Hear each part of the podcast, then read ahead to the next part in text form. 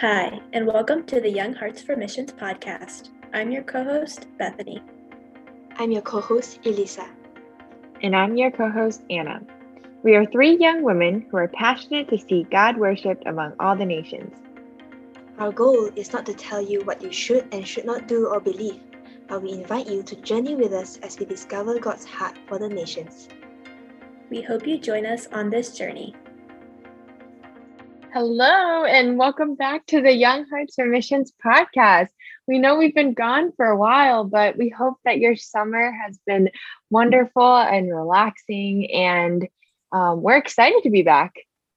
Mm-hmm. This season, we'll be talking about um, stories of God's faithfulness and also what God has been teaching, teaching all of us.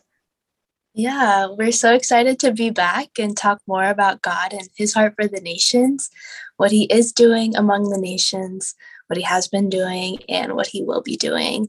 Um, so, yeah, we're excited to come talk with all of us and yeah, just come join us. Yay!